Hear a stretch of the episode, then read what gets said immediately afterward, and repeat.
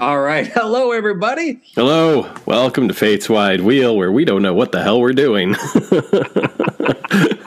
I'm Dennis. I'm Sam. Uh, we we got this part figured out. We're going to put it up here. Uh, we're going to put the, the, the recorded video up on YouTube almost immediately. We'll put the podcast out later this week. Um, the, the problem is is uh, we tried going live tonight and we we had a glitch. Uh, even you you can probably you can still see the live video from the very short that we put out. Uh, video visually we're doing fine. You can hear me. The problem is pulling in Sam's audio. So that uh, so that's the issue. So so so sorry about that. We'll just keep it brief for the sake if you're just listening to us through the podcast. You don't want to hear us about us our, our, our YouTube woes.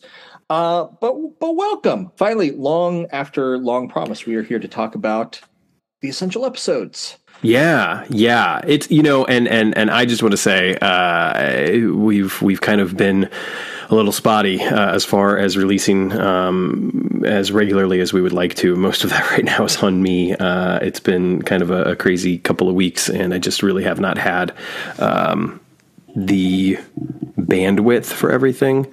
Uh, so it's definitely made things a little scheduling a little bit more difficult. Um, but uh, I'm so glad to be here this week uh, so we can talk about the essential episodes. Um, we have a list. We also have honorable mentions um, because, you know, of course we do. Uh, we tried to keep it uh, to, to 20 episodes uh, because initially when we were going to release this, we thought that, you know, people would have plenty of time to watch all of those episodes. And we kind of still do if you're binging. But uh, regardless, we think that, that these episodes could come in handy perhaps down down the road, depending on how they handle all the continuity. But before we get to all of that, Dennis, I'm sure you have some things to say, the important stuff. Um, uh, sure. Uh, yeah, we'll just do it live yes. this week instead of doing a recording if you want to. Uh, thanks for our, our patrons, our, our donors. Uh, we have, let, us just go down the list here, no specific order. Uh, Larry Trujillo, Amy Holtkamp, Karen Saxon, Rich Bork, Christopher Redman, oddly specific with Audra, Dana Bias, Jason Geis, Jill Wilson, and welcome new donor Troy Evers. Yay! I know Troy. he's been inter- he's been following and interacting with us on Twitter for a while. So, uh, welcome. Thank you. Thank you again so much. Uh, if you were interested in becoming a donor, uh, a couple different ways you can do it. You can do it through uh, patreon.com slash fates wide wheel. Uh, you can come on for as little as a dollar. Right now, we have no tier levels. If you donate just one dollar a month that that gets you uh, that gets you everything that uh, we're going to do uh, when we get the live streams working. Uh, we'll be do- doing those exclusively for our uh, for our patrons. And we are going to start when we're going to do this when with the new series launching. Uh, we're going to start putting the podcast out first on tuesday for our patrons. You'll be getting that exclusively either through uh, Patreon or a special link, or uh, and then it will go out publicly on Thursday. Now, if you're not um, if you're not comfortable, if you're not interested in doing a monthly donation, that is perfectly fine. If you just want to make a one-time donation of any amount, uh, you can send that directly to me through my personal PayPal account, and that information uh, is is in the show notes. If you're watching on YouTube, I'll, I'll put it down below in the notes as well. Um, and again, even if you make just a one time donation of $1, that will get you like videos and everything in there because we're trying to be as inclusive as much as possible but also keeping the lights on and, and paying the right. bills and, and, and, the monthly fees and the little things that that that do build up even from doing a uh, uh, a, a a modest a modest podcast like ours. yeah, um, and and just to piggyback on that real quick, when it you know when it comes to kind of keeping the lights on, we really appreciate everyone that has thus far helped contribute to that, and certainly you know, we hope that it can help us to grow uh, and do more down the road. Uh, and we will at some point be building in like some some tiers with some you know some extra goodies here and there and you know we've we've talked about giveaways and all that sort of stuff so there'll absolutely be uh, more perks in the future. Um, but right now, you know, we're going to start off with basic with the live streams and the early episode drops. Um, of course, the episodes will still continue to drop uh, for everyone. We're just going to start doing it uh, with staggered days. So you'll get patrons will get it on Tuesday, and then everybody else will get it on Thursday. So it just gives you kind of a, a, a little bit of a, a head start, uh, and especially with the new series premiering here in a few weeks. Um, you know, if you want all the all the goodies right away, you can get it. Uh, we've also chatted about uh, something related to that, and before we get to that, though, I'll just add uh, my usual spiel that you know if you do have some extra money in your pocket and you are looking to throw it our way, we cannot tell you how much we appreciate that. But I would always encourage you, of course, to give back to your community if you can, or a charity of your choice. And if after that there's still some coins rattling around and you want to give it to us, we will absolutely be uh, indebted to you, and you'll get our gratitude, and of course you'll get those perks that we just talked about, uh, as well as more down the road. Um, but one of the things that, that we talked about that goes kind of hand in hand with the future of the podcast in general uh, had to do with our reviews um, or overviews, whatever you want to call it, of the new series. Uh, we're going to do kind of our immediate, you know, our reaction episodes immediately after the episode airs, and then we'll drop those on Tuesday for patrons, Thursday for everyone else we decided rather than doing kind of our customary deep dives, which is how we started the podcast, uh, Dennis came up with this idea, and I think it's just great. Is that we're going to wait until the end of the season, which, if if is to be believed, is only going to be ten episodes anyway. So we're going to wait until those ten episodes have aired, and then go and do our deep dives on each and every episode. Um, I, the reason I loved the idea when Dennis brought it up is I, I, felt like it gave us the opportunity to do a little added research, uh, get into the historical context of the episodes, which is something that we had the luxury of doing, obviously, on the original episodes because they had aired, you know, 30 years before. So uh, this this will be an opportunity for us to do that. It'll also be uh, great to contextualize each individual episode within uh, the arc of the series in that first season proper. So those episodes will be spoiler heavy from the get go, uh, whereas obviously our reaction episodes won't because we're just kind of moving along. But once we get to the end of the first season and we start doing those deep dives, it'll be filled with spoilers for the whole season, for the whole series. Um, and I just think it'll be a lot of fun to kind of do it that way rather than attempt to release a reaction episode and then a few days later, you know, try to do like a longer episode sure. or whatever. So I just thought it was a great idea. Kudos to Dennis for that, and hopefully you guys will enjoy that. It'll give us an opportunity to, to talk about you know the revival far beyond its its initial run of those ten episodes, which will be cool. Sure. Fantastic. Um, before we, what are some news that dropped this week? We had a new uh, trailer that dropped out. And it's up on YouTube. Thanks to our friends over at the Quantum Leap podcast. I posted a thread about it on Twitter. There's some debate. I took it as when when uh, Ben looks in the mirror, someone starts to say "Oh boy," and it sounded like the reflection. Mm. Not his, not his voice saying "Oh boy," right? But she started saying "Oh boy." And uh, but other people thought, well, it, it, was just the O. Yeah. And other people said they thought they heard the oh shit. Right. I don't. Can you say shit on network TV now? No. Uh, well, okay. At ten o'clock, you might be able to.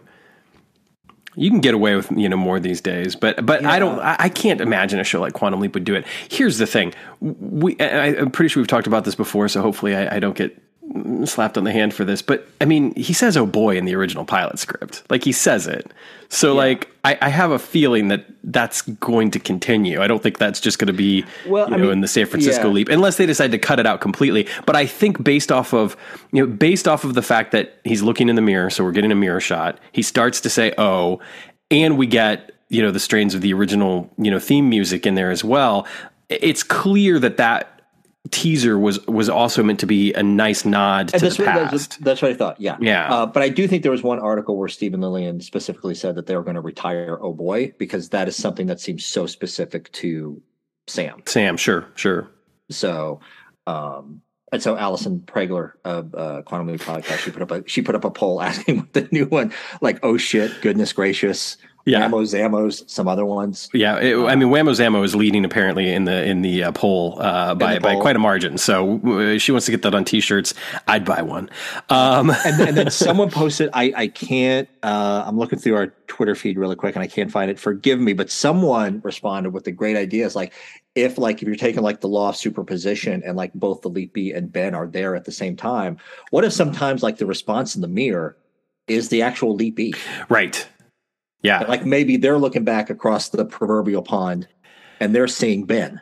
And and and and and we haven't had a chance to really talk about this yet, but how cool is it going to be to bring in actors for guest spots and instead of them having, you know, to be one of the people that he's like associated with on the leap or whatever, but now you can have like if you wanted to, you could have those like gimmick, you know, famous cameos as the leapee and they'd actually have something to do not mm-hmm. just be a face in a mirror, you yeah. know, not not just be like. I mean, in the original series, let's face it, there were times when they hired like you know, uh, a, guy who did carpentry or whatever. You know what sure. I mean? Like they weren't yeah. always actors. So, uh, uh, so I think that that this will be a cool uh, thing for them to play around with. Yeah. Um, uh, that was uh, Joy or Tina Al's girl on Twitter. Who, nice. Who brought up, came up with the idea. Yeah.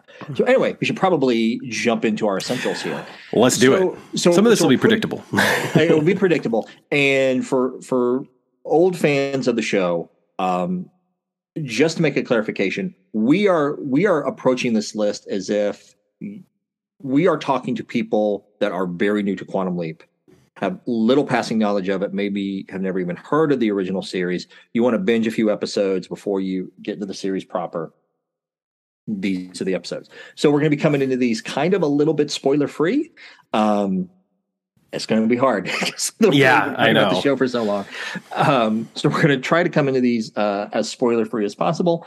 Um, you know, old fans come along for the ride. Tell us what you think. We're missing like there's there's going to be so many like differences of opinion. Um, right. My my opinion on this changes from day to day, but this is kind of geared more towards the new viewer of the show.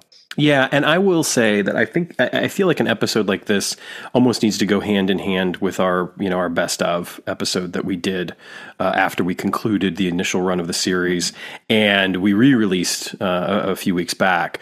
Uh, and the main reason I say that is because oftentimes what I think we tried to consider essential um, was not necessarily the best episodes of the show. There's a lot of the like the greatest episodes of Quantum Leap that are not on this list.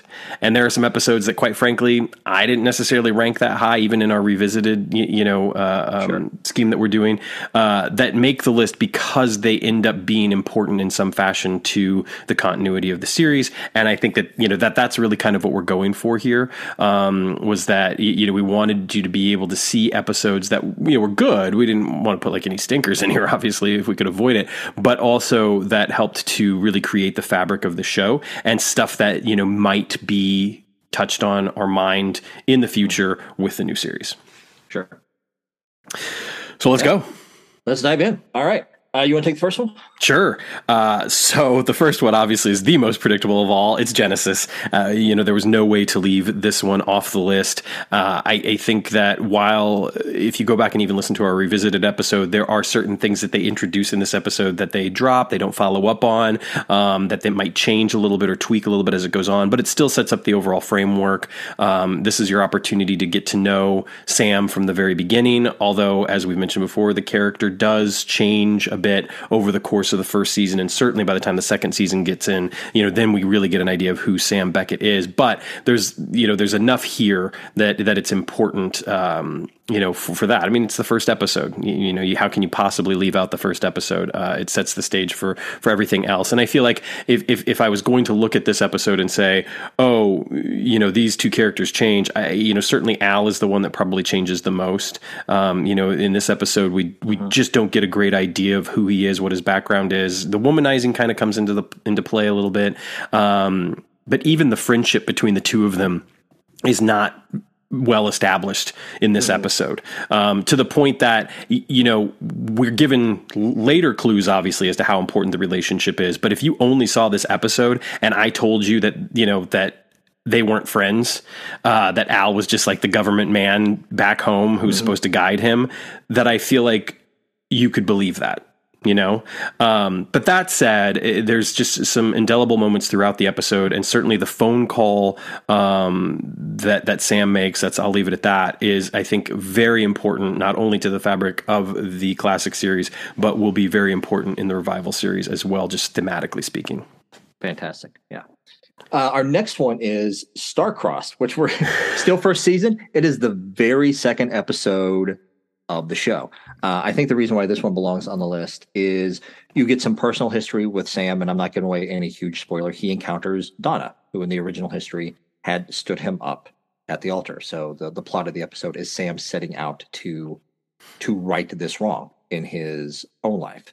Um, you get deeper you get a deeper dive into Sam and Al's friendship. Like you actually just from the fact of how Al responds to Donna when he sees her for the first time. And like you can just like see the resentment for her coming off of Dean Stockwell for like what for what Donna did to his friend standing him up in the altar. You know what I mean? Yeah. Uh, so you get a little bit more of that connection, that friendship.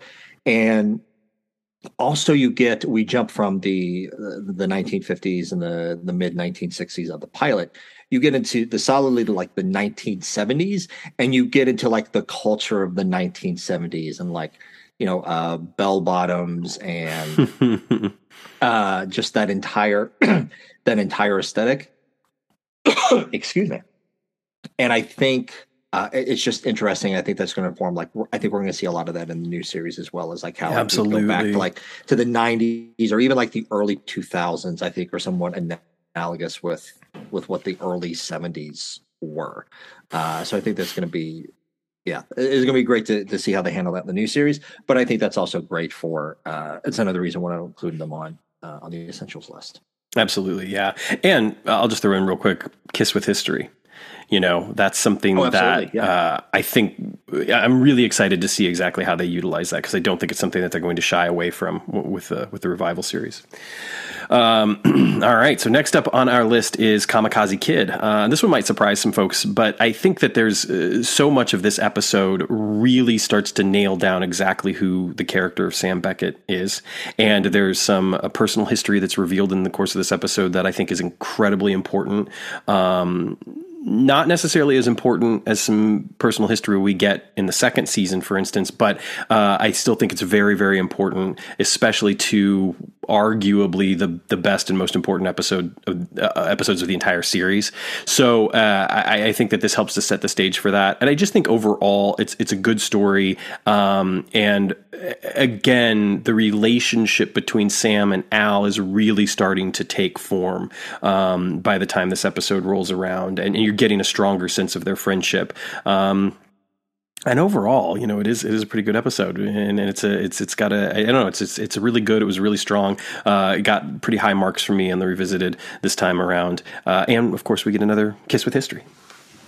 Absolutely, and we've talked about before. Like it somehow it manages to handle like the very you know touchy topic of, of domestic violence, yeah, but also be funny in the right moments, right? And it manages to find that to that balance and to make subtle commentary on domestic violence, just like outside of the main story, but like smaller examples of just like uh, of, of ingrained violence and toxic masculinity. Yeah, yeah. It just yeah, yeah, I completely agree. The way that it, the way that it touches on those uh, those themes, and, and and especially like even it, obviously the domestic abuse, I think takes uh, center stage in a lot of ways. But the toxic masculinity, the way that it's explored, especially considering when the episode was written and aired, it's it's actually quite brilliant, and and and something that I think people might not be expecting. So uh, yeah, it's it's it deserves. I think it deserves its place on the list.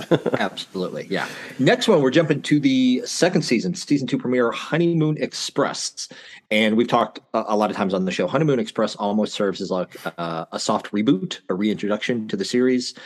We start off in the first scene. Al uh, is in present day in front of a Senate committee fighting for the project's life because they're getting ready to, to shut it down because the price tag for Project Quantum Leap is in the billions and billions of dollars. So this is the introduction of Al as a retired rear admiral from the Navy, which adds another element to his character.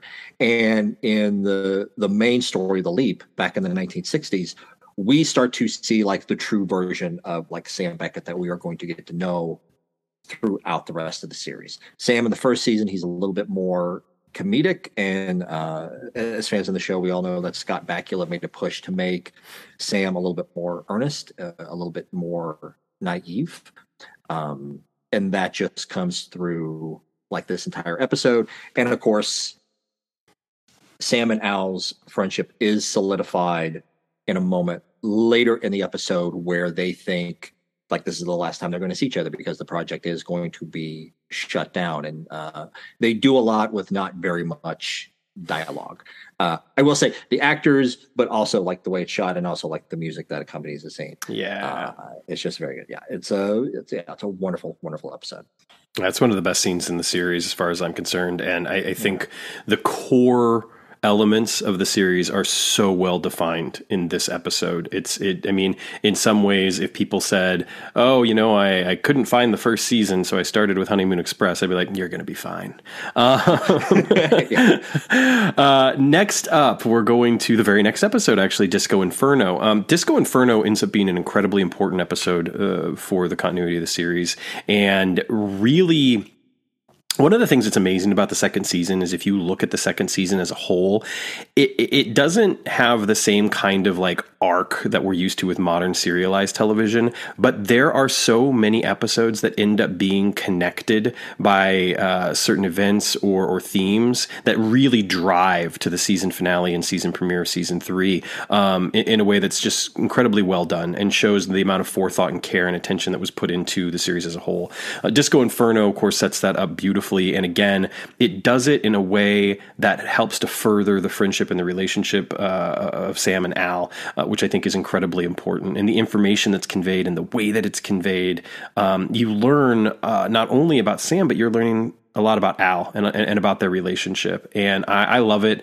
Um, I, I, think it's actually also a really good episode. I think it, it, touches on something that's incredibly important to the entire series, which is the theme of family and familial relationships. Um, so many of these episodes, the great, the greatest episodes, in my opinion, are always the ones that have to do with, um, you know, with family. They, they're almost kind of the living room dramas in a way, and that's not to say that there's not room for a little bit of action here or there or whatever, but it's really about you know how these families relate to one another. Brothers brothers and sisters you know fathers and sons mothers and fathers uh, mothers and their sons you know etc and, and, and i think that um, this episode does a wonderful job of that and uh, I think that again, um, it, it, also uh, does something that we we see briefly in the first season, and it kind of comes back here, and it, it, happens a couple of times. But there's also the wonderful uh, use of foreknowledge um, that Sam has um, about the future, and he's able to use it in a really interesting way. So, uh, uh, yeah, Disco Inferno I think is great, and and certainly belongs on the list. Fantastic, yeah. This one I'm going to kind of call an audible on because we had a, a a discrepancy that we didn't figure out before we, we started recording. We started talking. Uh, Color of Truth and Jimmy, and a lot of these get compared. Uh, they they get put together a lot. They, it's the same kind of episode, and uh, I think. I, I, think it is very fitting just for uh, like partly the subject matter and the way it handled the way it's handled and also how some people may look back at those episodes now in present day uh, something that I just learned recently. I, we haven't talked about this directly. I don't know. That's right. I know what you're going to talk but, about. Yeah. Uh, but but in some countries, excuse me, Jimmy has been pulled from streaming because uh, if you're completely unfamiliar, it, it, Sam leaps into a intellectually disabled young man in the late 1950s, and the plot of the episode is his family trying to reintegrate him into everyday society at a time when that was not done. And the issue is with the episode is that the uh, I won't say the word, but the R word is used very frequently throughout the episode, which now it's a very taboo word. But you know, we talked about this on our deep dive. At the time, at the time that the episode aired, and at the time that the episode takes place, the R word was both the clinical description and it was a pejorative thrown at people. Um, so um, on some ways I can see why it was pulled from streaming, and other ways I'm just like, why don't you just like mute the word? Like I think right. I think the overall message you have the, uh, the episode is important enough. Just mute the word. Everybody knows what you're saying. Keep the episode. You know, I'll go one step further real quick and just say that I think that the way that uh, HBO Max is a dumpster fire right now with the way that they're treating a lot of their properties, and, and that's a discussion for another time. That said, I think that the way that they have handled certain films, you know, classic films that they have on their service or classic cartoons on their service with content warnings is exactly how it should be done. Turner Classic Movies has done that for years as well. Like, there is nothing wrong with putting a content warning before an episode uh, to, to let viewers know. But I, I just think for me personally, it's not it's not done maliciously and it's done to you know illustrate a point and, and and it's not done gratuitously. And i think that you know the episode for me stands the way that it is. And uh, you know if people don't want to watch it because of that they should be given the choice. But uh, yeah, to, to, to to delete it from your rotation, even to censor the word, just feels feels weird to me. It really does. You know, I, I think the episode's so beautiful and, and touches exactly on a lot of that family stuff I was talking about before, and and has some incredible supporting performances. Uh, and Sam is is uh, you know so great in this, and we get the idea of kind of the you know the um, psycho synergy you know before it's really even done. So I, I yeah I, I I said my piece. I got you. Uh, now, Color of Truth, Color of Truth, we're jumping back to season one there. That obviously, uh, for fans, obviously, but if you are entirely new to the series, you may not know. That is the first episode where Sam leaps into a black person. He leaps into an elderly black man in the late 1950s. Uh, superficially, it's a it is a very uh, driving Miss Daisy setup. Um, but but Sam very viscerally experiences racism firsthand, and there there are a lot of uses of of the N word in in the episode. I have not watched this episode streaming recently. I don't know how it's handled. I assume that they're just dropping it as they're, they're that they're just airing it as it originally was. They're not doing any kind of warning or or or anything over it. Right. Um, and, and with the discussion, and especially like with the discussion now of of that word in the arts and and just in, in general how white people should never say that word at all that is an episode I would not sit a new fan of the series or a new potential fan of the series down and just say, "Hey, just watch this episode and give no warning." You right. I mean, right. Like no matter who I watch the episode with, I'd be like, "Hey, just so you know, you, you're going to be hearing this word a lot." But even still, uh, the reason why it's included, we want to include it on the list is one, it's um, the way they handled the topic for the time was very powerful. Like like yeah. to the point, if you're not familiar, Color of Truth, it, it's widely known that it single handedly got Quantum Leap picked up for a second season when chances didn't look good that they were going to be picked up. Right. Yeah, I mean it's an incredibly important episode, and I think uh, it, it, it it belongs on the list. Um, you know, for for the reasons that you mentioned. Um, I think you know when we did our initial episode of it, it was important to us to have a person of color join us for the overview of the episode, um, and and I think that you know the conversation that we had um, with Chris was you know was very fruitful and and his perspective was was much needed and the thing that that I enjoyed is that like it it never felt like an elephant in the room, but I can clearly understand how for some people it would be very difficult to navigate that as a viewer and of course as, you know, as any sort of, you know, commentator. Um, but it, it, I mean, it's it, it's a deeply essential episode, and and and I think, uh, uh, yeah, it's I mean, it's Deborah Pratt writing, and uh, it's it's really in a lot of ways, it's truly the first great episode of the series. Mm-hmm. I agree. All right, so next, um, next up here, uh, that takes us to Animal Frat. Animal Frat is an episode which some people might be surprised to find on this list, but much in the same way that Disco Inferno did, it has that connective tissue that drives us all the way to the season finale and season premiere of the following season. Um, it's a very important episode. Uh, t- talks a lot about Vietnam, um, just adolescence. It captures that that period of time so well. Um, it balances the comedy um, with the the drama in, in a way that uh, a lot of episodes the series, quite frankly, struggle with. And and I think that it's just an incredibly well done episode. Uh, looking back on it, uh, e- even before we started this podcast, it always stood out to me as one of my favorite episodes. I think that the the roller coaster of emotion that that Sam experiences through the course of the episode is also something we don't we don't always get to see with him. Um, you know, the the leap provides him with a lot of layers, and Scott, of course, just you know acts the hell out of it, and it's great. So uh, I really enjoy the episode, uh, and and I love the way that it's able to to balance the more serious stuff with the lighter fare. Absolutely, yeah. I want to apologize if you're hearing it clicking on my end. I'm I'm, I'm coughing a little bit tonight, so I'm muting my microphone uh, in in between when I'm not talking. So if you hear that clicking coming off and on, I apologize. That's uh, it's a little bit annoying for any listeners. Uh, next on the list is another mother. Uh, this is the second time in the series that Sam leaps into a woman. But I think you know, whereas like what price Gloria, you have a lot of the low, the low hanging fruit, like as far as jokes and material, as far as like talking about, you know, the the sexism and misogyny that Sam experiences firsthand. Uh, Sam leaps into a woman, obviously a mother, by, by given by the title.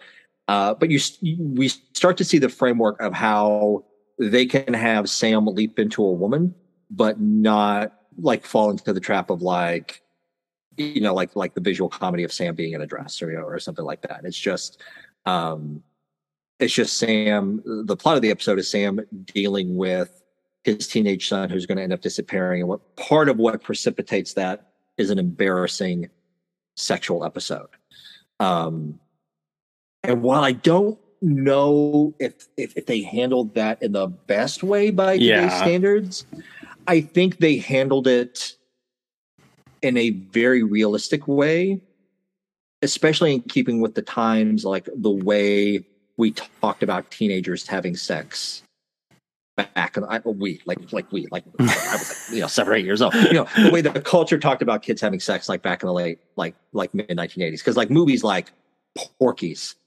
Fast Times at Ridgemont High. Right, right. You know, like those were the movies that kind of like steered the conversations about teenagers and sex. And so I was able to approach that topic um, in primetime television in a in a sensitive and in realistic way. Um, and beyond that story, we also have the first instance the instance of somebody in the present day of the leap uh, being able to see Sam for who he really is and being able to see Al, which is great because it gives someone, uh, it gives Al, it gives Dean Stockwell someone else to play off of, and especially uh, little Troian Bellisario, yeah, five year old girl. It's very, um, it's very cute. Uh, Troian comes back in one of the novels, and not as much as Donna or Sammy Joe, but Troian is all is uh, not Troian, but uh, Teresa, Teresa. That's her name in the episode. Yeah, Teresa always comes up as like, oh, I wonder like we can go back and revisit her story.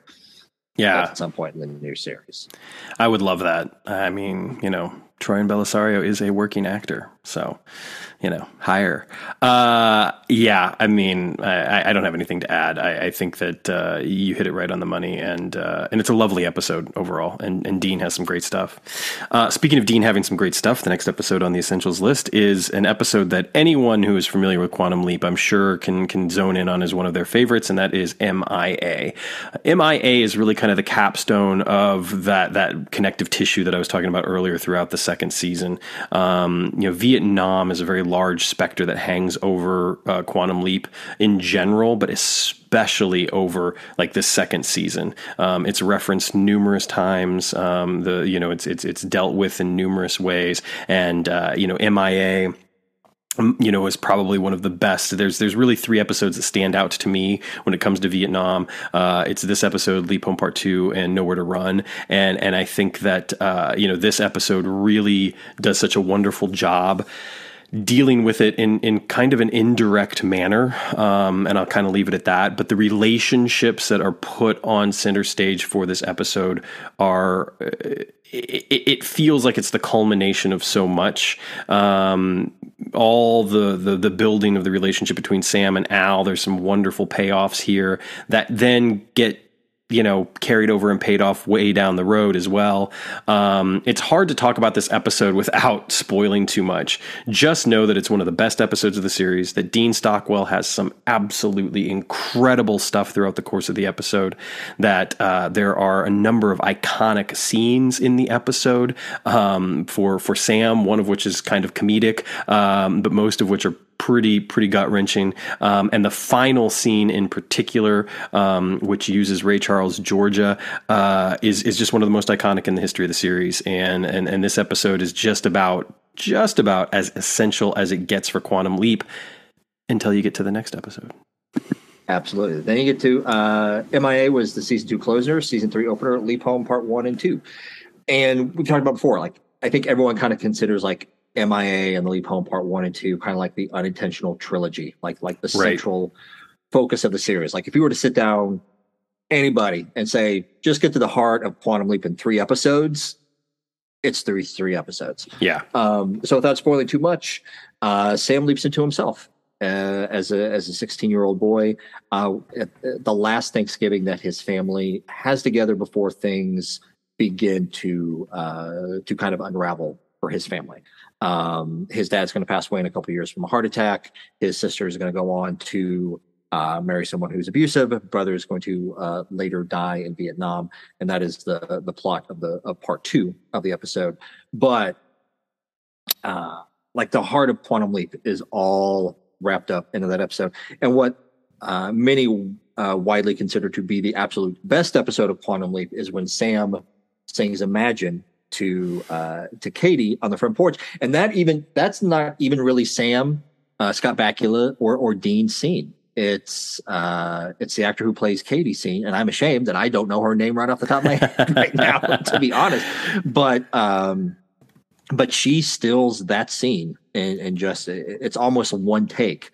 Um, yeah, in her response of how she responds to Sam singing the song "Imagine." Well, the wonderful thing uh, about that, uh, I'll throw in real quick, is that the, the actor's name is Olivia Burnette, and that's it. Yes, yeah. And the thing that's really cool is that um, she previously guest starred in an episode that we already talked about, which is Another Mother. Of course. Um, and you know, it's it's clear that it, this was a case of like she's so good we've got to bring her back. Mm-hmm. and she does she knocks katie out of the park. I mean from the first scene that she has when you know kind of the encounter with um, uh, with her mom over the t-shirt that she well, that's not her first scene but it's it's kind of you know one of her first big scenes um, that she has uh, with the encounter over the t-shirt and and it's lovely. Um, yeah i mean the, the, this episode is is it's it's masterful. It's it's incredibly important to the series. Um, it gives us a real look at at, at Sam, and not only uh, at information about his character, but his actual character. You know, like mm-hmm. what he's willing to give up for the greater good, really. Mm-hmm. Which leads us directly into a Leap Home Part Two. Uh, I'm on the record and, and and stay on the record as saying this. I think as incredible as Leap Home Part 1 is, as sentimental as it is, as much as it makes me cry and guts me every time, that when it really comes down to it, a Leap Home Part 2 is actually the better episode overall. I think what they accomplish in Leap Home Part 2 is this just fantastic one hour television drama that really capitalizes on so much of what Bellisario wanted to do when he wanted to kind of do an anthology series, you know, a la Twilight Zone or something like that. It, the production values are extremely high. The writing is, is razor sharp. The guest actors are fantastic. Of course, we've got Tom, uh, you, you know, reprising his role. Um, from Leap Home Part One, uh, everything it, it just it, it, it works so well, and for those getting ready to watch the new series, the one spoiler that I will throw out there is there is a character within this episode by the name of Magic, which, if you've read anything about the new series, you're going to be familiar with because that is, of course, the same character that Ernie Hudson plays in the revival series. Um, so this is going to be uh, obviously is going to be an incredibly important episode to the continuity of the new series in some way, mm-hmm. and I feel like it, you know that this belongs kind of like almost number one with a bullet to the primer. Uh, I, I, do think there's some stuff you need to see beforehand to really appreciate the episode, but uh, it's just wonderful. And the and the final scene. I mean, even talk about him getting goosebumps. I mean, the final scene is mm. just one of the finest in the series, and is again.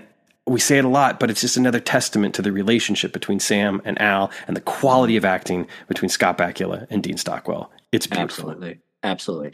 And also note, like probably pick up, uh, the episode takes place in Vietnam, has some a couple wonderful action sequences, mm-hmm. and the fact that they shot this on a television budget in somewhere in Southern California, and they made it believably Vietnam for an hour of television, at least for you know for the layperson who probably hasn't been there.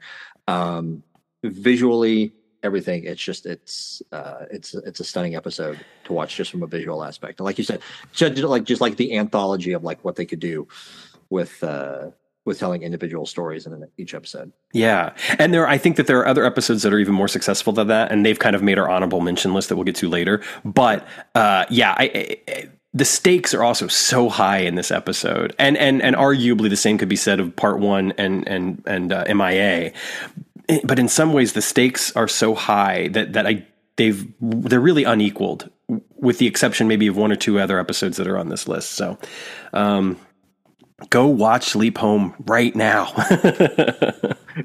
now, now, excellent. All right, next one. Start start us off. Me? oh, I thought this yeah. was me. You. All right. Yeah, yeah, yeah, yeah. So next up, we get Future Boy. Um, Future Boy is one of those odd ones that I didn't include on my list at first, and I don't think Dennis did either. Um, but uh, today, literally earlier today, I was thinking about it, and I was like, you know what?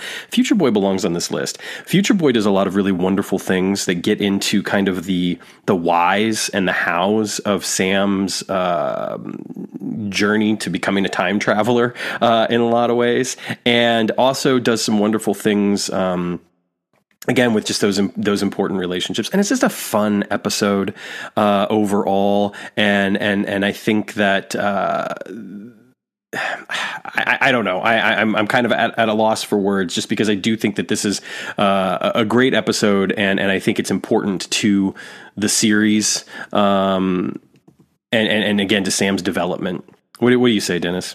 I would if the heart of Quantum Leap in three episodes that directly involved Sam and Al.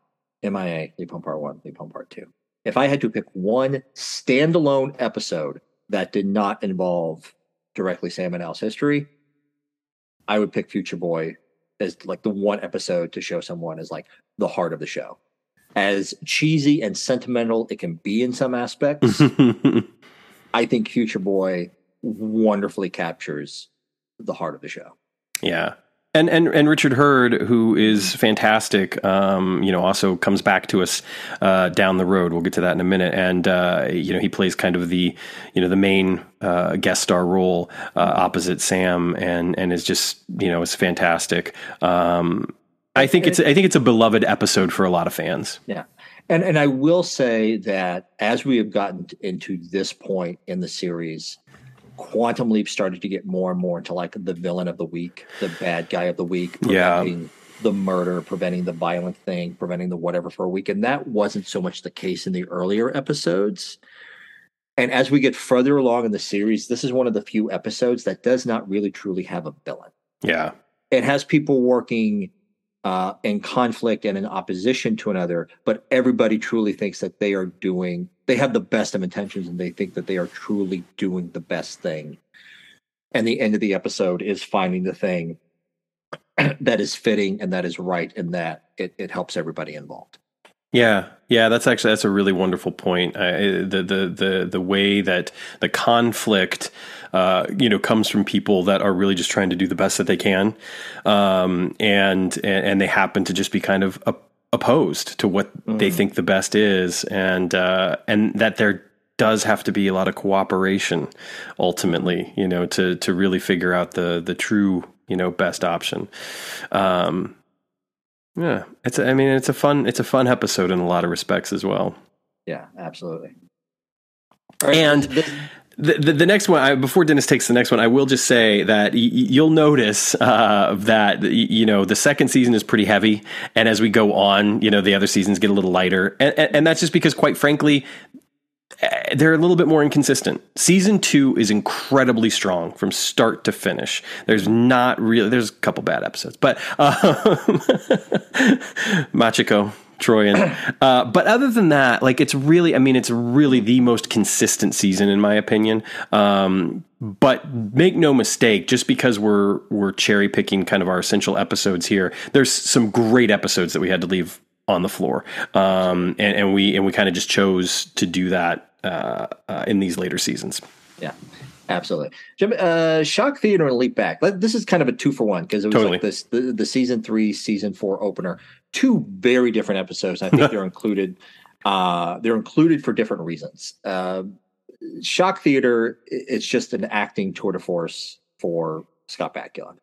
Um, and basically, he kind of leaps very much into a one flew over the cuckoo's nest setting. He receives an electroshock treatment at the beginning of the episode, and that sends Sam, uh, Sam's psyche through an ego crisis where he literally starts cycling through. He starts to literally believe that he is previous people that he leaped into.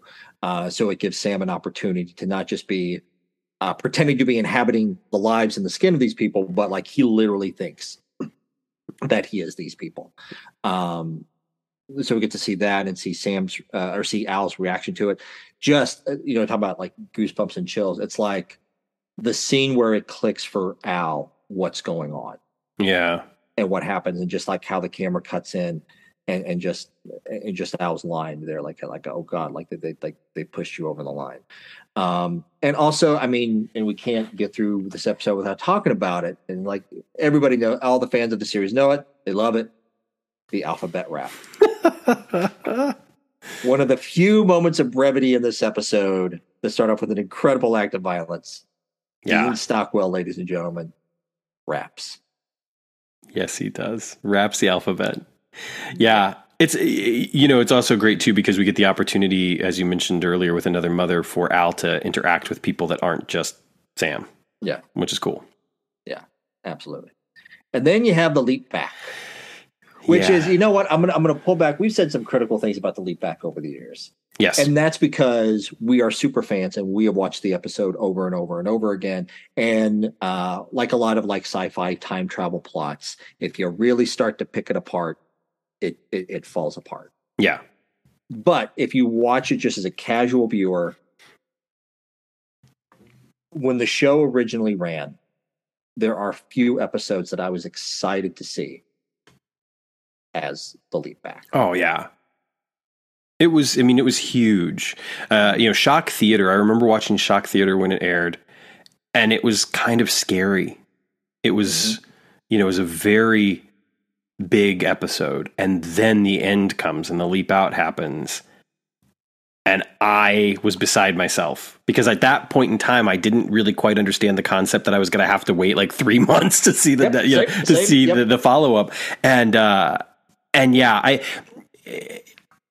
it's funny because not only this episode but the next episode we're going to talk about too it's there are a couple of episodes throughout the course of the series that if you've only seen the series once, or if you're kind of uh, a casual super fan, and the, and by that I mean you're just enjoying it, right? You you've never tried to do a podcast where you deconstruct the episodes. You know, you've never sat down to write a book. You've never, you know, that sort of stuff.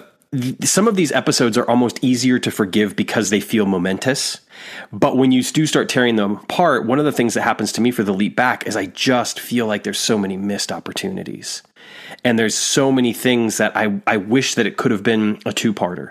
You know i wish that we could have gotten a little bit more of some things. And you know that's really where i take issue with it. Overall though the one-two punch of shock theater and leap back i mean they're incredibly important. That's why they're essentials you know? Mm-hmm. And there's some great there is some great stuff in the leap back. For any criticism i might throw its way there's some great stuff and incredibly important stuff to the continuity of the series.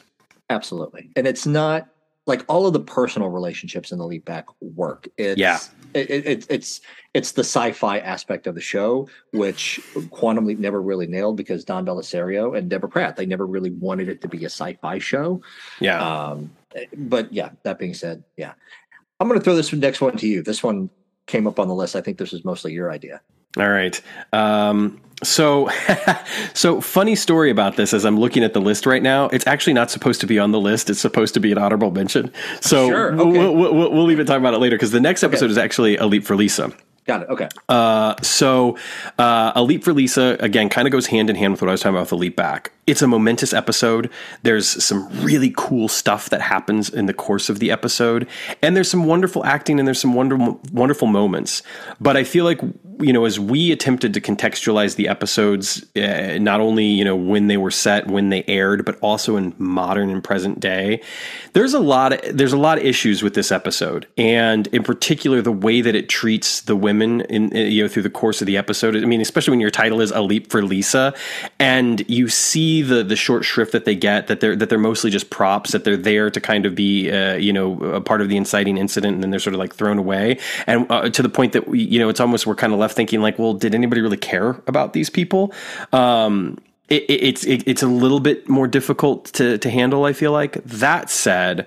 There's some, you know, they do again. They play with some of the sci-fi aspects of the show, and the stakes seem really, really high. And watching this episode when it originally aired, and revisiting it when I was, you know, a teenager in, in high school, watching on like USA, and you know, even coming back to it like early 2000s on Sci-Fi or whatever I just always remember being so drawn to the episode and and and, and thinking like, whoa, this is the cool one because this thing happens. Um, and I and I think I'll give a light spoiler just so people can kind of understand the stakes. The episode has to do with the potential for Al not existing because of because of you know events of the episode, and so the way that they play with that and the way that it, you know that that it all kind of shakes down is really interesting, but it's also a little frustrating because you're left with kind of like it, it happens so fast that as high as the stakes are, they don't have the lasting impact they maybe could have had. Um, but again, it's you know it's weekly television. You're doing the best you can. That said, it belongs on an essentials list. I think for for multiple reasons, and you know, and in particular with the character of Al, learning more about Al, who he is, you know, who he was, and uh, and I think that Al, you know, in spite of Dean Stockwell unfortunately no longer being with us, I think Al is going to have a presence in the revival series. Absolutely, absolutely, all of that. Like I said, without giving away spoilers, like this is one of the few moments like I remember just like watching the episode live because it was that important, like not recording it and watching it the next day, but watching the episode live that night as it aired. And like, there's like one twist in the episode. I was like, yeah, just, it just had me. Yeah. Uh, next one, we're jumping into uh, season four. We're script, we're skipping right past Lee Harvey Oswald, right boom. Yeah, yeah not yeah, even. Yeah, yeah. season five. Season honor, five. Not even on the honorable mentions. Yeah, we're uh, we're going right past to uh, nowhere to run. Uh, where Sam leaps into uh, I, I, can't know know his rank, but a soldier returning from Vietnam. He's uh, double, double, double amputee, has lost both of his legs and trying to readjust to life uh, to back in that environment. Most superficial reason to put this on the on the essentials list. If you're a fan of the '90s, if you're a fan of the TV show Friends, this features Jennifer Aniston. I think about a year or two. I think it was just a year. It's two years. Two years. It was two years. Yeah, yeah. Uh, two years before before Friends premiered and debuted, and she became you know uh, a sensation. But um, also just like like the importance of the story, like you said, like Vietnam just permeates throughout this entire series. Um, and just a quick tangent, I I, I wonder, I, I, really do think 9-11, Afghanistan, mm-hmm. the Iraq War, I it, it's going to be the new series of Vietnam. It, it's going to, per, I think it's going to permeate through the series eh, very much like like Vietnam does through through the old series. Yeah. Um, and so how that touches on there, and like like you were talking about before we before we hit record, we were trying to trying to figure out our, our, our technical issues. Um, this the fact that Sam leaps into a double amputee, but without giving like two big spoilers away, Sam is obviously still physically there, and that when he needs to, he can use his legs. Right. Even though the leap beat does not have legs, was one of the few times in the series where they really kind of um they they kind of explored and they played an idea like what is it for Sam to leap into someone who is who is very different physically from himself. Yeah.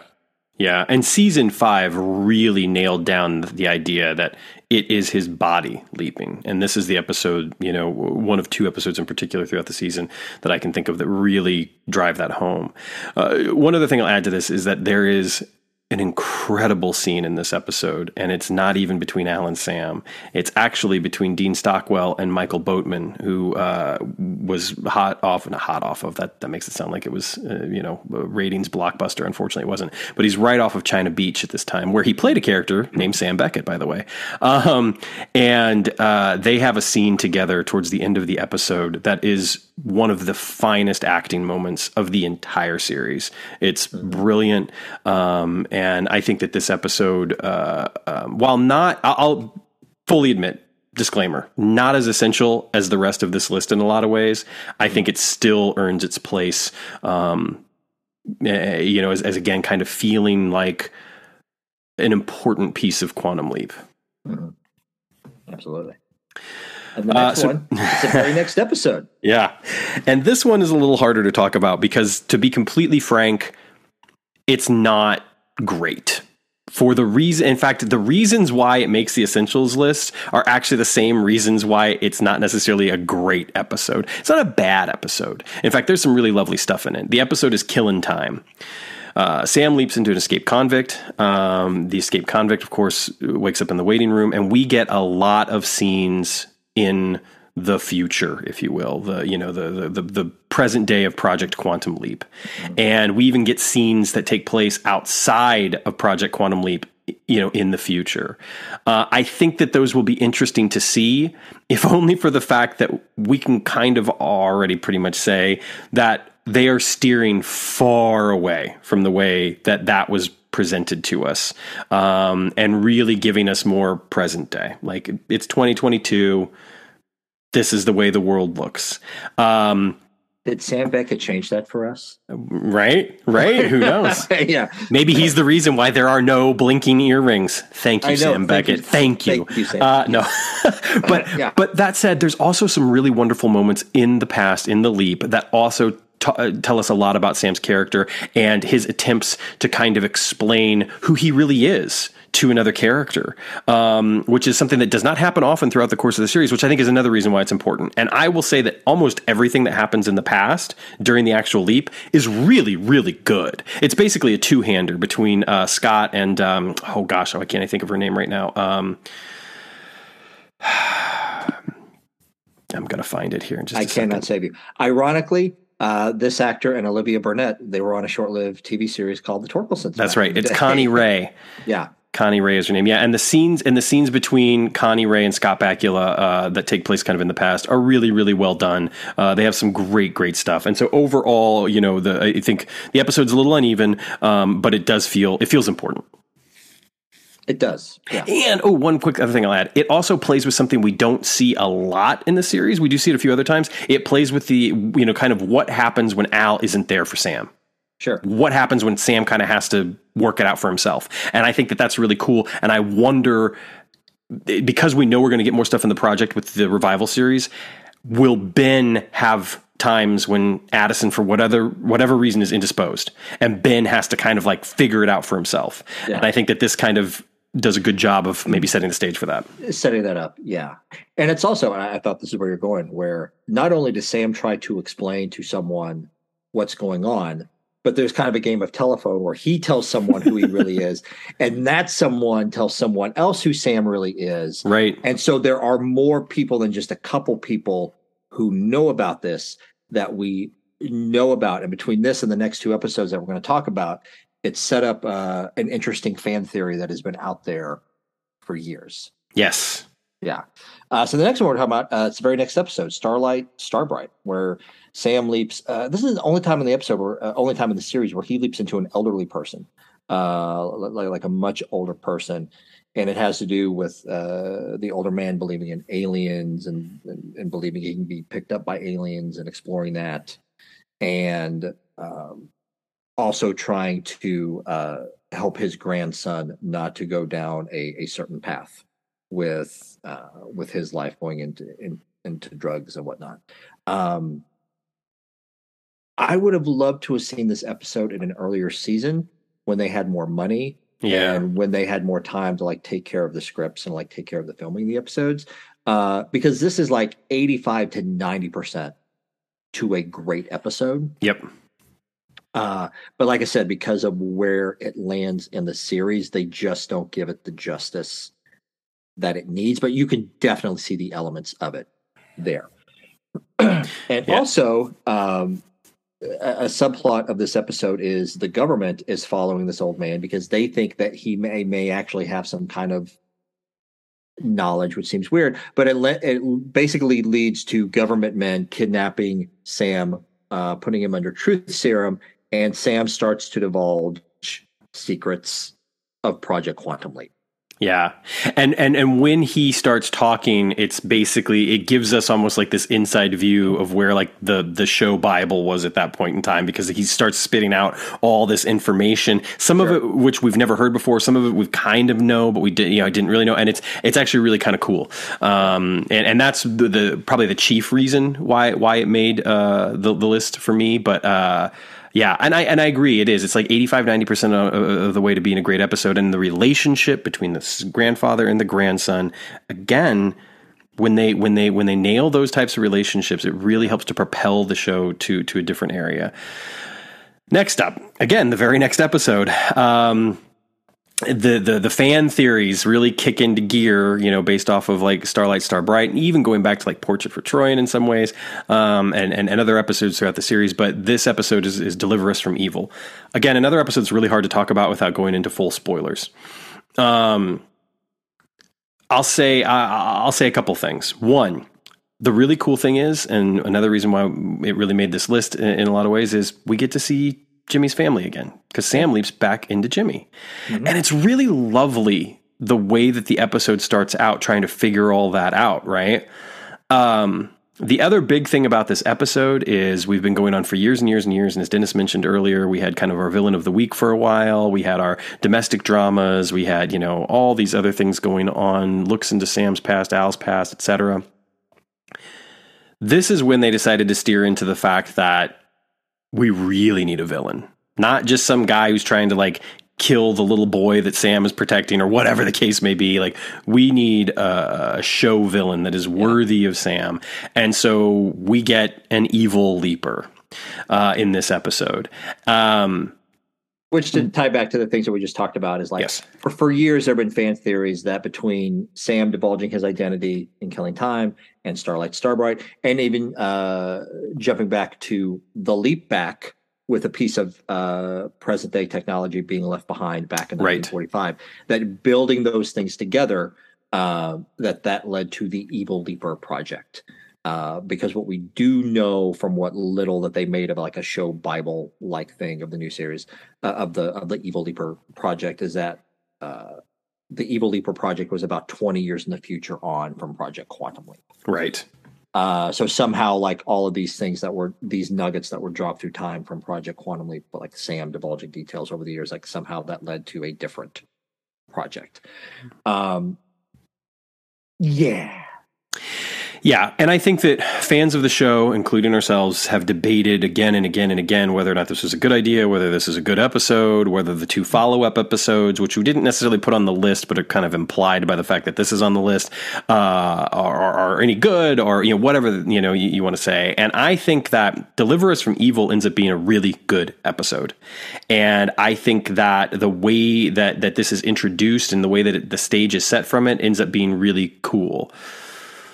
The follow ups are not. The problem with the follow ups, in my opinion, is that the the core episode surrounding the Evil Leaper stuff is not necessarily that great. Yeah. And so it just leaves you wanting. It's like, I want to have a good episode that happens to have the Evil Leaper in it, not a mediocre episode that's, you know, spinning around this kind of thread that you decided to pick up on. So anyway, I, I, I, do think it's essential. I do think that at some point, I don't think it will be in the first season. Could be completely wrong, but I do think at some point down the road, if the show gets a second season or a third season, that they will have no choice but to touch upon this um, in some fashion. Um, just because you know even if it's just a uh, an information dump and you know exposition about like you know it, it would be it would make all the sense in the world for Ben to encounter another leaper at some point. Whether that other leaper ends up being Sam Beckett, who knows? But it would it would just make sense, and we know that they're out there. And I, I, I think that this episode is important for that reason because I think that at some point it'll be touched on in some way. Sure. I think, uh, especially on our TikTok account, a lot of people comment, like asking, like, what our thoughts are, like if they are going to explore like the evil leapers and like bring them back. And my answer that I always give is like, I don't I, I think like we're going to get like an, an opposing force to Project Quantum Leap in different ways in this new series that are a little bit more sophisticated than just we are a project that we make things wrong, and that's that's all we do. Right, we just make right. people's lives worse. Um, I think that there is going to be an opposing force. They may be uh, not time travelers, just uh, some some entity trying to sabotage Project Quantum Leap in the future, or like I said, I think at some point, maybe two or three years on, maybe they will start uh, like like you said, like bringing other time travelers into the fold. but I will, I think they will have a more complicated story than just they are evil. Right. Um, if they completely drop the whole idea of just evil leapers uh, in the way that this series had them, I will be perfectly okay with that. Right.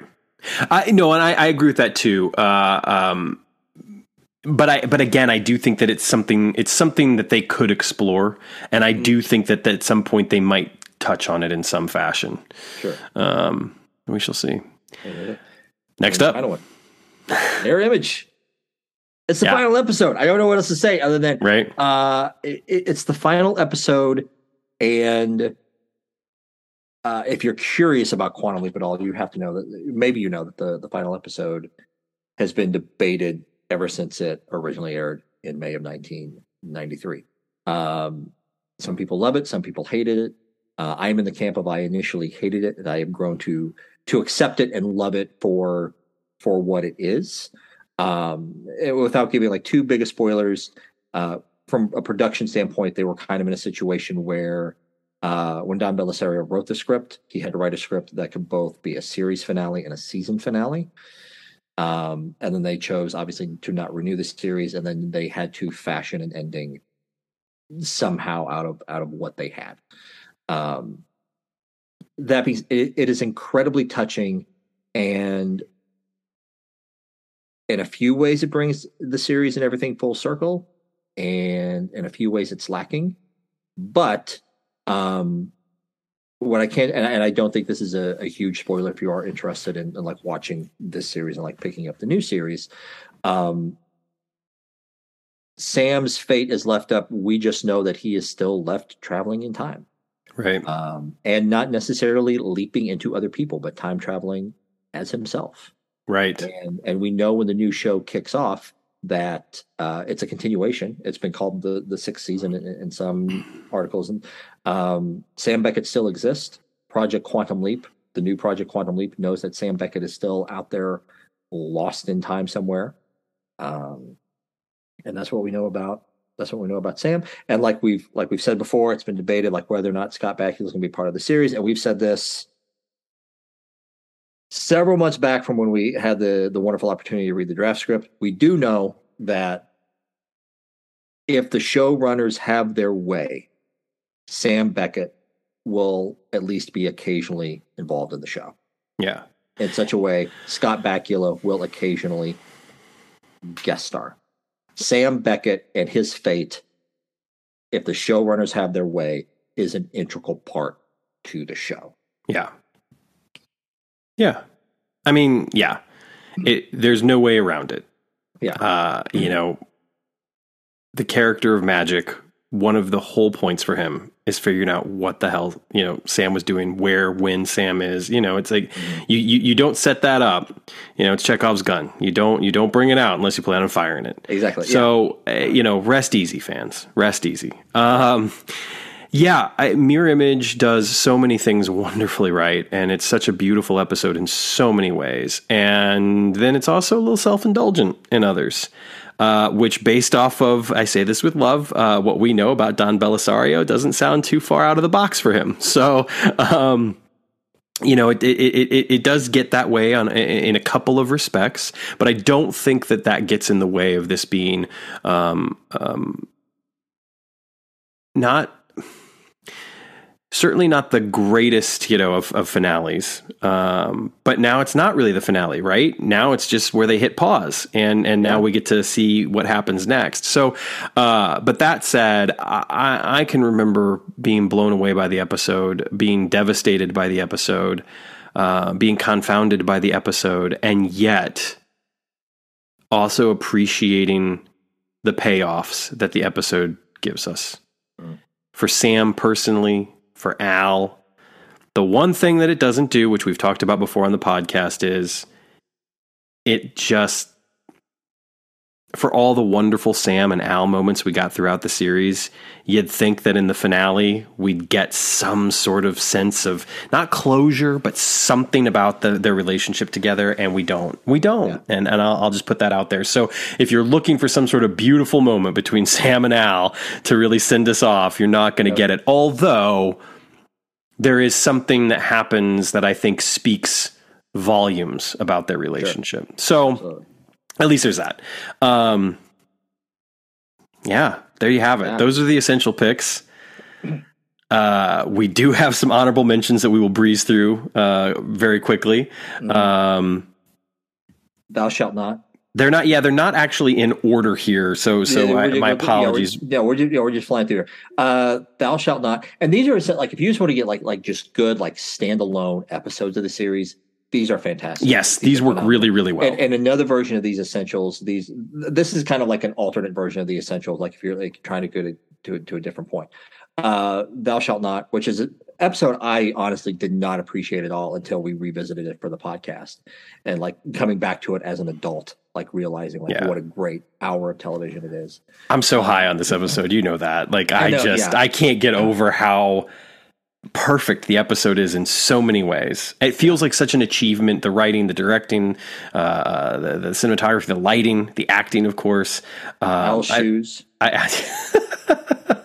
uh, I love where the story is left. Um, It's just it's just a it's an exceptional piece of Quantum Leap, and it's the type of episode that the conceit of the series is necessary, and yet at the same time, if Sam was just kind of a drifter, if this was the fugitive, you know, if this was, you know what I mean, if it was any, Yeah. if it was the Incredible Hulk, if it was touched by an angel, whatever, Sure. it would still just be a great piece of television. Um, so yeah, Yeah. Uh, good night, dear heart. Uh, Yeah. For some reasons. Yeah. Uh, a little controversial in some ways, understandably so, because of uh, you know the, the the way that it uh, handles um, its gay characters, um, and yet at the same time, we're talking about a show that was doing this in 1990, which wasn't the norm. So I'm not saying we should give it a pass. You should definitely think critically sure. about it. And, and and I think it's uh, to briefly, without giving spoilers, is that at a time in TV when we did not see a lot of gay characters on TV, it features one gay character in a not positive light at all. And the Yeah. criticism and the backlash to this episode was like, we are getting so little representation for us at this time. Why are you presenting someone like this? Right. this? right. Uh, like now, this episode would not. No one would bat an eye. At Right. episode. right. But at but at the time, yes. That's great. Um, That- thank, thank you for that context. I think that's important. That's important. That said, some of what the episode does is so radically different from anything else that Quantum Leap did at the time. And I love Sam's obsession. I love, you know, it's just, it's really, really well done. Uh, and, and again, I think plays out as a fantastic hour of television. Absolutely. Uh, Black on White on Fire. Uh, we're jumping ahead to season three. This is if Color of Truth was the uh, rose tinted, um, was the rose tinted glasses approach to dealing with racism on the show. That if you look at it now, it kind of seems a little bit, a little bit quaint. uh, yeah, it just, it just seems, it seems a little bit quaint and like, oh, oh, like good effort, whatever on you. Black on White on Fire deals with racism in a way like I just I mean like honestly, just update the story instead of the Watts riots, make it the Wat the Rodney King riots. Right. And this episode would stand up in the new series. Yeah. Make, make it, yeah. I, I mean, tie it to the, the George Floyd protests if you had to. I mean, whatever you needed to do. Like, I mean, it, it, it uh, it's an exceptional. I mean, I've used that word a couple of times, but this is a truly exceptional episode of Quantum Leap. It might, it might just be the best episode of the series. If it's not, it's certainly probably a top five. Um, I, I would put it up against any episode in the series. It's not light. It gets dark. It gets really, really dark and heavy.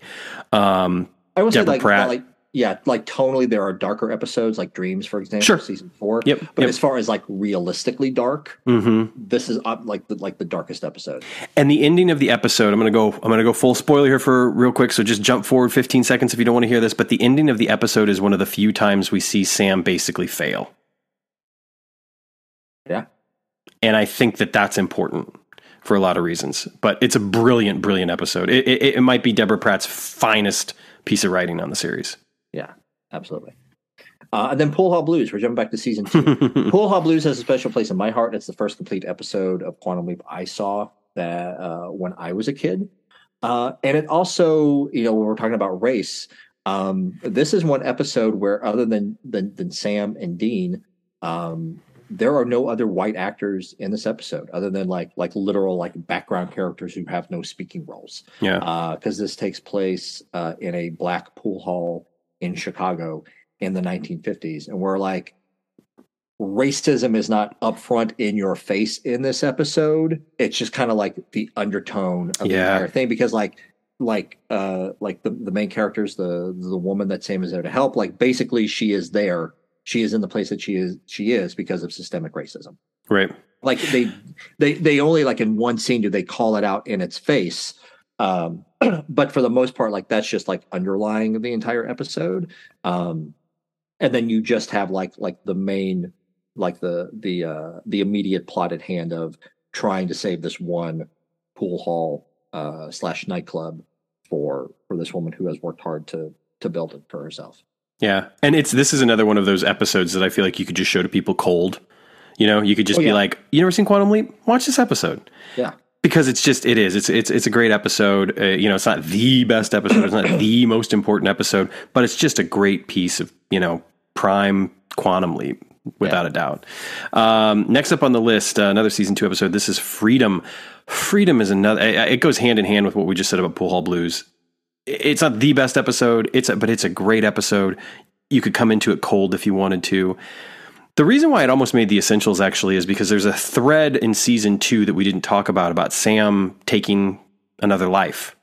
And it happens early in the season and it happens again throughout the season and it will happen again throughout the course of the series.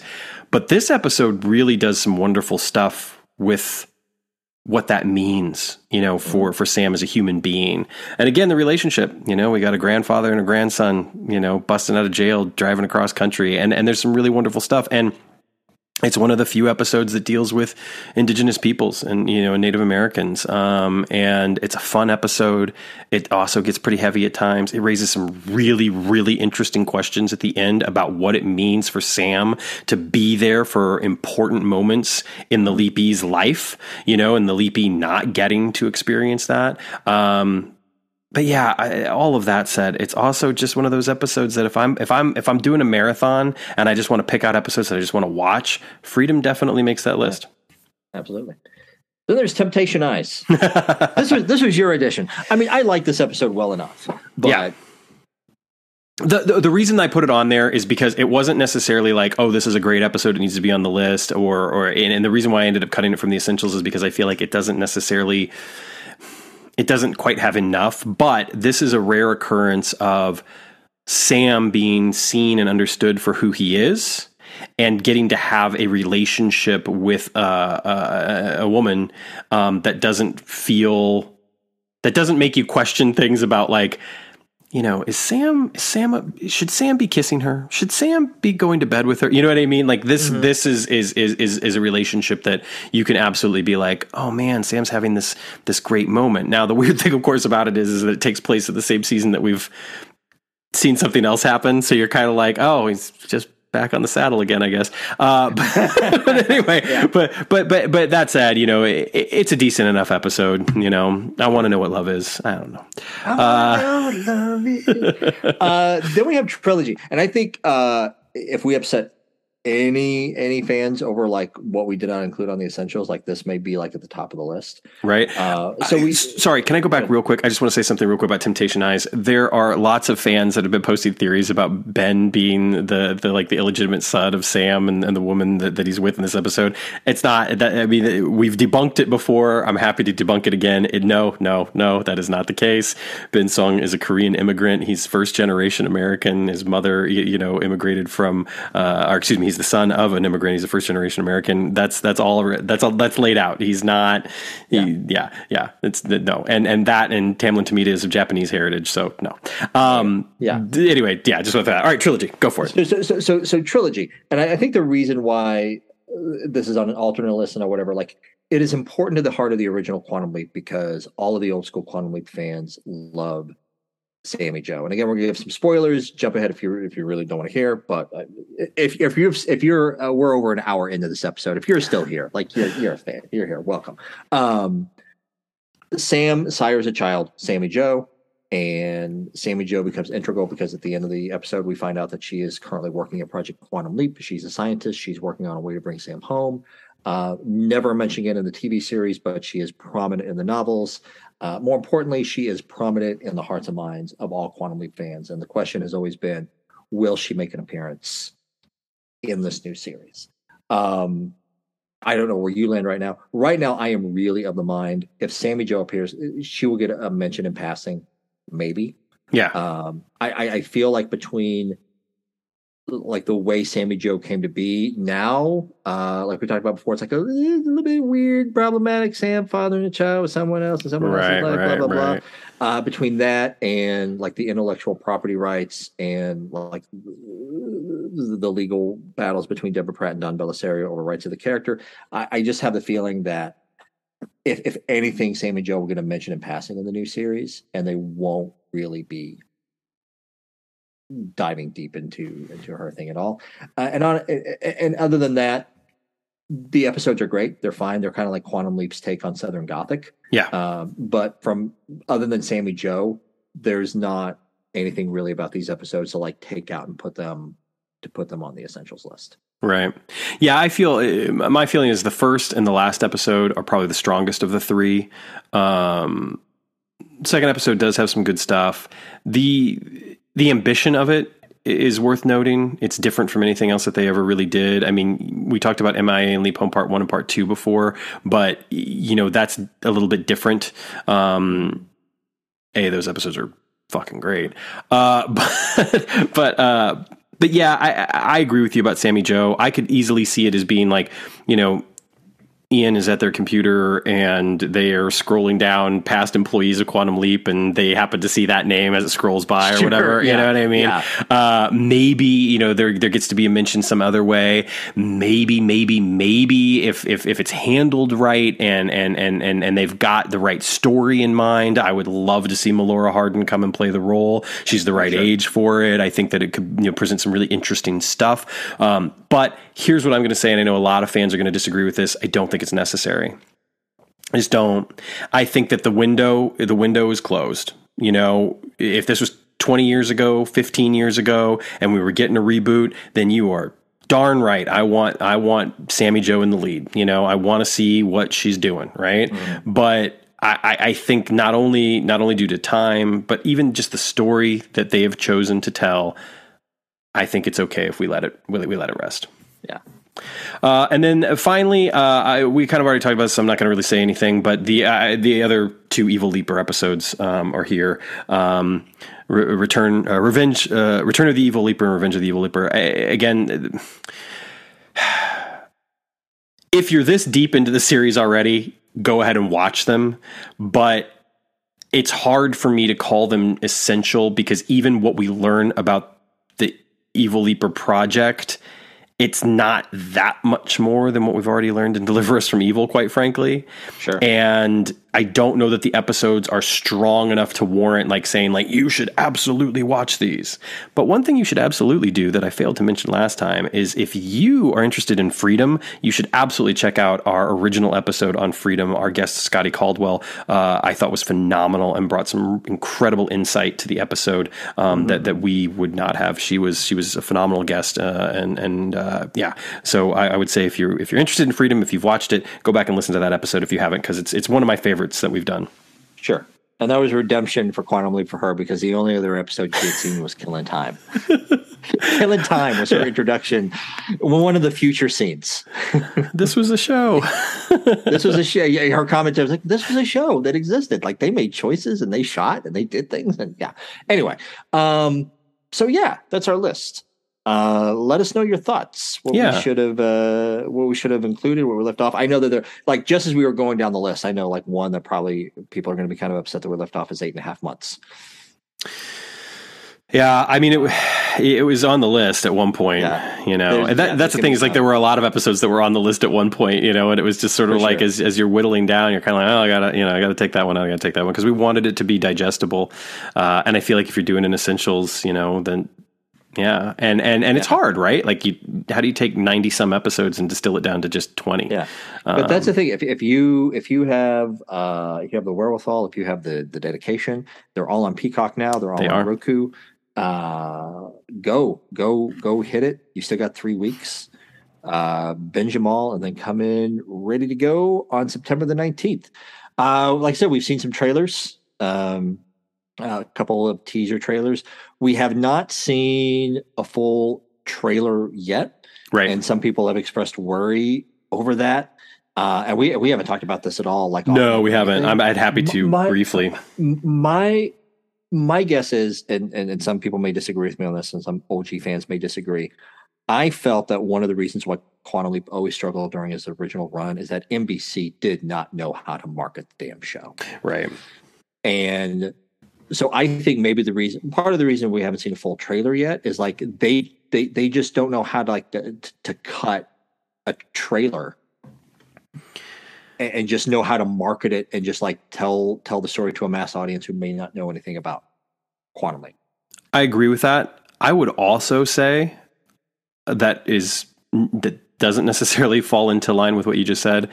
These days, television in general is marketed in, an incredibly different manner than it was 10, 15, 20, 30 years ago. Um, look at House of Dragons. Look at Sandman. You know, look at some of these other shows that have just recently come out. And there was buzz around both of those shows because they had you know they had that connection to the you know this this great comic sure. book series to Game of Thrones etc but when you look at the way that those shows were like marketed like there weren't a bunch of like trailers released beforehand. There weren't you know what I mean? Like there was marketing of course there was but it, it I just feel like in this day and age because of the way television is consumed they spend less dollars marketing in a traditional manner and like airing all of these commercials and airing all of these trailers and taking out all these full page ads and, and all of that sort of stuff. And really all they've got to do is, you know, get on the Google algorithm, you know, paste it on Facebook or, or. Instagram uh-huh. or whatever. Um, there are some things that you know that get that get a bigger drive, like uh, the the Elvis movie that, that recently came out. I cannot tell you how many pieces of marketing I saw for that Elvis movie, and when I compare it to how much I've seen for like House of Dragons, it's kind of astonishing how little House of Dragons has been promoted, relatively speaking. Sure. And I think that House of Dragons is a much bigger show, so yes, it's been promoted much more than Quantum Leap has been. But the point the point is is that I, I don't take this as any sign whatsoever as the network's faith in the show uh, and what's available for the show, or anything like that. I, I, just take it as a sign of the changing times.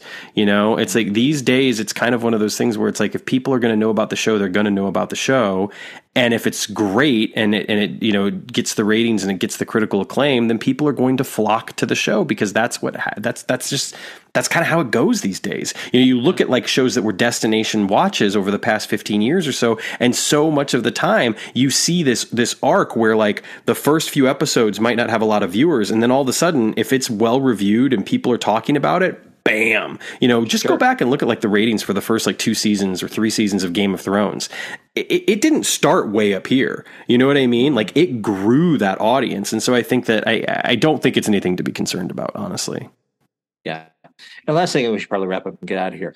Uh, it's been reported the last couple days that NBC is considering cutting the 9 p.m., 10 p.m. hour. Um, and some people were freaked out because that that's where Quantum Leap is at. Uh, so first off, that would not be happening for another year. Um, and second off, I'm, I'm not really concerned or worried about it at all. I doubt it will happen uh, because uh, if you remember, like this was a failed experiment, like what, like 15 years ago, like in the late, like 2008, 2009. They tried doing it by having uh, Jay Leno have a talk oh, show. Right. And then Conan, because it's like right after Conan take over for Jay Leno, and that crashed and burned, and they ended up firing Conan and just putting Leno back in a slot for for another few years. Right. Um, I, I, I really I would be surprised if it actually happens. Um, and if it does happen, it's going to be another year, and then we'll see what happens with shows when we get there. And we're talking about you know how television is done differently anymore now. People talk about like oh Quantum Leap, it may only be given like one or two season chance. You know if it comes along and has a really good cult following and people really love it, uh, there's Netflix. Right. There's other there's other platforms. Manifest was a huge cult hit uh, lasted for three seasons on NBC, got axed, and it's been over a year. But I don't know if you saw this, they just announced Netflix is going to do the final season. Nice.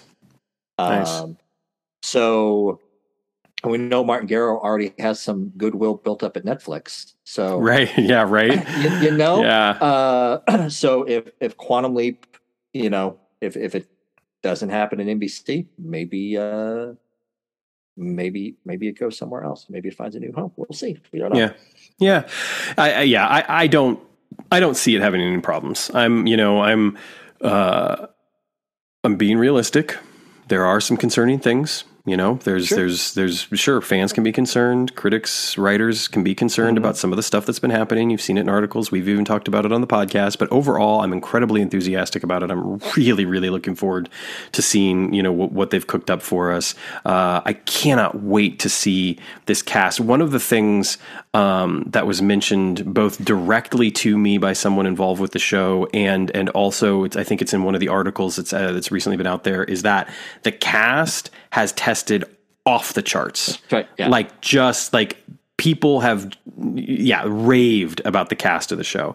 So that for me you know especially like you know as, as an actor i'm just like i cannot wait to see what they do with this. Um and it's up to us. Ultimately yeah. it's up to us. We got to watch. Yeah. we got to tune in. We got to do our yeah. thing you know? And and it's going to be fun. It's going to be fun. Yeah. All of that we should wrap up. Get out of here. This is much longer than most of, our, most of our recent episodes. Yeah, um, that's the essentials. Yeah. again, uh, so sorry if you tuned in for for our live stream after we built it up, and then uh, and then we crash and burn on that. Hopefully, we'll be able to start uh, experimenting with that more this week. Get it uh, get that up, especially by by the new series. Um, if you're watching this on YouTube, thanks for finding the recording afterwards, and we're going to be dropping the podcast later on. Uh, and honestly, Sam and I have not had much chance to talk off camera. I have no idea what we're going to talk about next episode. Oh my gosh. we should probably, maybe we should get back to the revisited stuff. We'll see. We'll see. We could get some news. We could get a trailer. We could get some marketing. Um, we could, yeah. we could have somebody ask us a question. Uh, you can always feel free to reach out oh, to yeah. us and do reach that. Reach out. Fates um, Wide Wheel podcast at gmail.com. Shoot us an email or just like comment on other things and just, yeah. Yeah, yeah, absolutely. Um, we've been loving all of the the engagement, the comments, the play on social media, um, the TikTok stuff. I mean, it, has been it's been so wonderfully gratifying. And uh, if I don't have the chance to thank you individually, uh, certainly just thank you to everyone who has continued to engage with us, ask questions. Dennis has been handling most of that lately because I just don't have the bandwidth for it, unfortunately. But uh, I see it uh, and I appreciate you, uh, and, and and I'm grateful for the opportunity to to get in your ears. Um, so take care of yourselves, take care of one another, uh, stay stay safe out there. Uh, leap responsibly. Uh, and we'll be back next week. Right? Yeah. we'll, we'll be back next week. We'll be back right. next week. Take All care. Right. Take care, y'all.